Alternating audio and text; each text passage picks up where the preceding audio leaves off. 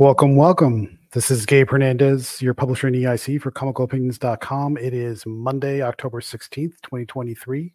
Uh, one of the pieces of feedback I've gotten about these videos, which are, generally well received, everybody seems to like them, which is great. Uh, but one of the pieces of feedback I've gotten is I tend to talk too fast.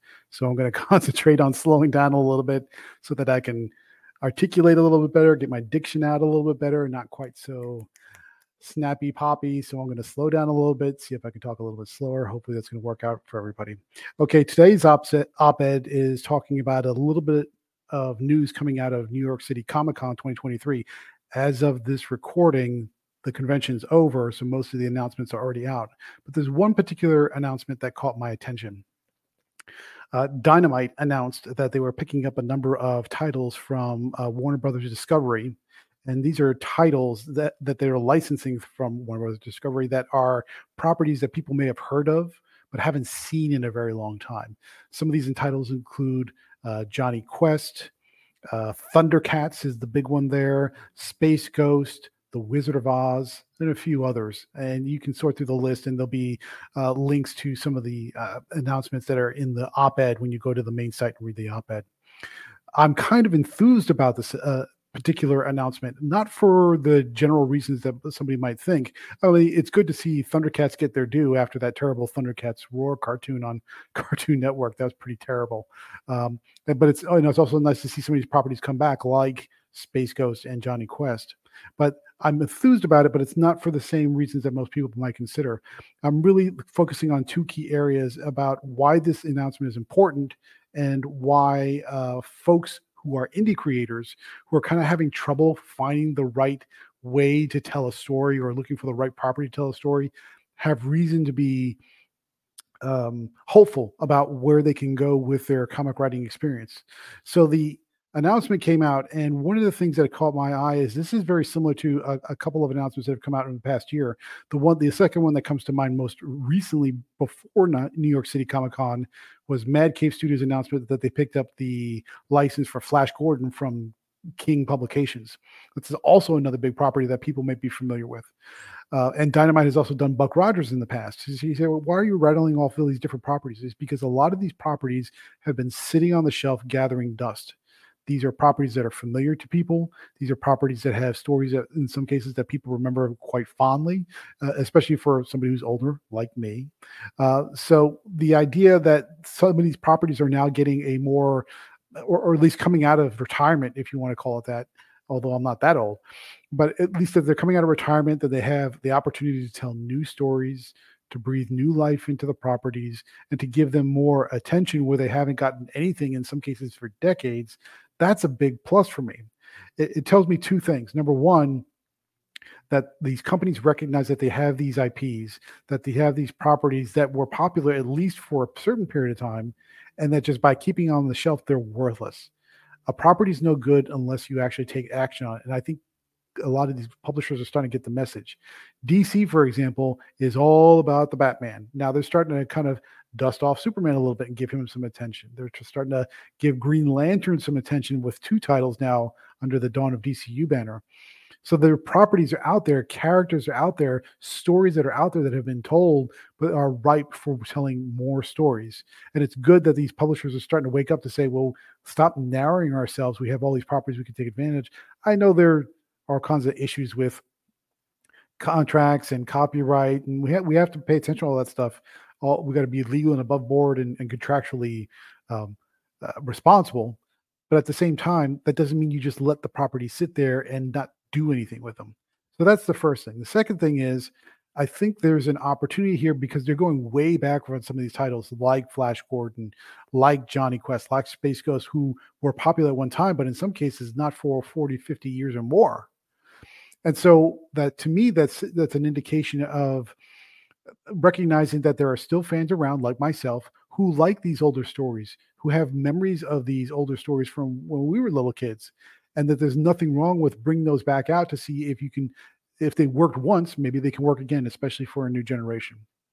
So that's a good that's a good thing. That's a big positive. The second piece of it is because these are older characters and older properties, and the publishers are starting to recognize they have value. That's a good sign for indie creators who might have trouble. They want to tell hero stories, who are they want to try superhero stories, but they don't really have a place to start or don't know if they can create one from scratch that's compelling. That's where I go back to the the well of uh, the, what we call the public domain. And there are a lot of characters. As a matter of fact, there's several hundred to over a thousand characters that are currently sitting in the public domain. And what that, and if you're not familiar with the term, what that basically means is after a certain period of time, I think the the age is something like 70 years or more, 73 maybe. I'm not quite sure. I don't quite remember the detail. But after that point, it's free for that character to be used by anybody for any purpose. Nobody has the license hold on it. Nobody owns the copyright to it you can use that character and you can create a comic and you can sell that comic and it is perfectly free and available. That i mean that applies to the like the really older characters like for example dracula and frankenstein. Everybody knows that they can do something with dracula and frankenstein and there's no there's no nothing holding them back from doing that because that character is so old. But if you flash uh, flash forward yeah flash forward flash forward several more years beyond that into the early parts of the 27th uh, 20th century there are tons of characters that came out uh, right around the start of the golden age, which really started with Superman, although you can argue it went back a little bit further with uh, the Phantom, that are superheroes. They have powers. They can do amazing things. They already have a backstory. They already have a supporting cast around them in some cases that are free and clear and ready for you to use. All you have to do is find one that clicks with you and start writing, and then get an artist and start drawing and make your comic and get it out there. I mean, I think Dynamite is one of the better companies about doing that. They've done a lot with characters like Black Terror, uh, with their Project Superpowers line, where they draw on some of these public domain characters, and you are free and clear to do this exact same thing with the same characters. Dynamite doesn't hold exclusive rights to those characters, so you can do the same thing that they are doing. They're just the only ones that are doing it. And I think that's a good sign. That's a great sign because there are characters there waiting for you to use. Uh, so you still have to pay attention. Now, in, in the op-ed, I also included a link to an online wiki database that includes a vast list of public domain characters that are there to be had for anybody who wants to take the opportunity to pick them up and start doing something with them. So the, the title of this op-ed is "You don't have to start from scratch," and that's a true statement. You don't have to start from scratch. If you're willing to do your research, make sure that you're not violating any copyright restrictions check out that list that's included in the op-ed and pick a character or several if you want if you want to even want to create a team that's perfectly okay. And then start creating. You don't have to kind of imagine something from nothing. If you need a place to get started there's your perfect opportunity. So that that's the op-ed uh, an announcement out of new york comic con just sort of it got me excited about characters who i hadn't seen in a very long time who, who I'm, I'm excited to see again but for indie creators, but it also got me thinking about uh, indie creators that are looking for a place to start. There is an entire catalog of characters that are already developed for you, and you can just pick them up and go. So I encourage you to do so, and let's get let's get creating with comics. Okay, so that's the op-ed for today. So moving over to the uh, newsletter, as far as our list of uh, things that are happening in the past week, reviews come uh, that were from the last week and this week. Uh, let's see, we're into the beginning of October, so there are uh, for the folks that are paid subscribers to our newsletter, first of all, thank you very much. Uh, if you are a paid subscriber, you would have gotten our monthly wallpaper pack for the most popular review of the month for September. And in this case, it was Big Game number three from Image Comics, which is not a surprise at all. So this is just something we give to our subscribers as a thank you for subscribing. It's not a it's not a thing you have to pay for, but if you are a paid subscriber to help support our site, you, you get it every month for free. And if you're interested in becoming a paid subscriber, please do so. The at the lowest tier is just five bucks a month, and every dollar helps to keep us running and to help us keep going with the site and, and making bigger, better things for you. Okay, so let's take a look at the reviews for the last week. It was a shorter week because uh, I, I guess it was an annuals week. I'm not sure what was going on, but it was definitely a short week. So we have uh, Creepshow Volume Two, Number Two from Image. Good stuff. They had two stories in there, and they're both pretty solid. We have Scorched Number 22 from Image Comics, also okay. Army of Darkness Forever number one from Dynamite Comics. Uh, not so great. Um, Mundos Tenebras from Blood Moon Comics. Interesting uh, priest exorcism horror story, but it's not an exorcism story. It's got a nice little twist in there. You might like that. So give, uh, give it a try. And our pick of the week is Madness number three from AWA Studios, which is J. Michael Straczynski's uh, revenge thriller about a superpowered thief who is betrayed by fellow superheroes and she goes on a revenge quest to kill them all. And it's power packed with emotion. So you're going to like that one if you like raw, gritty storytelling. Uh, Project Freeze number three from Mad Cave. That's the adventurers going for a Nazi gold uh, hunting quest. Uh, and that one's okay. Uh, Scarlett Couture, the Munich file number three, and from Titan Comics, and Bloodborne, the Bleak Dominion number two, also from Titan Comics. So it's very eclectic list this week. It's a shorter week, I guess, because it was an annuals week, I guess. But uh, got some interesting picks in there, so check it out.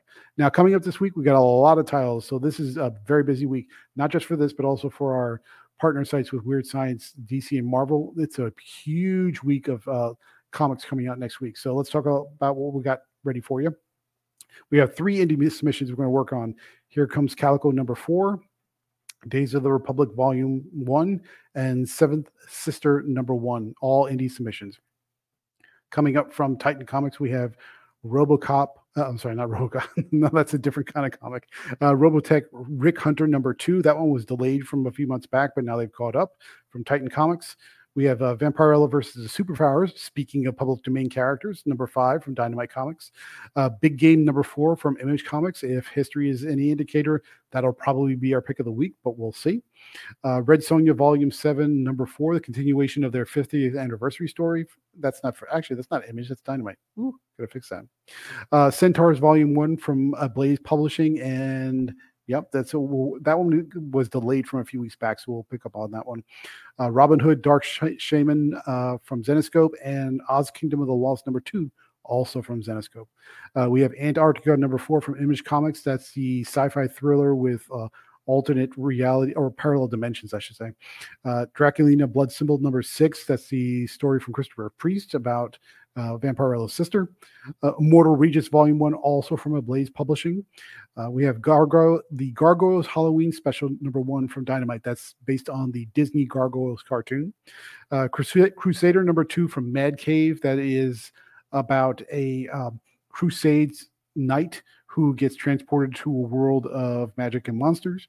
Uh, Gunbreed number four, that is the anthology series from Blood Moon about an undead sheriff who is uh, tasked with protecting a cursed town.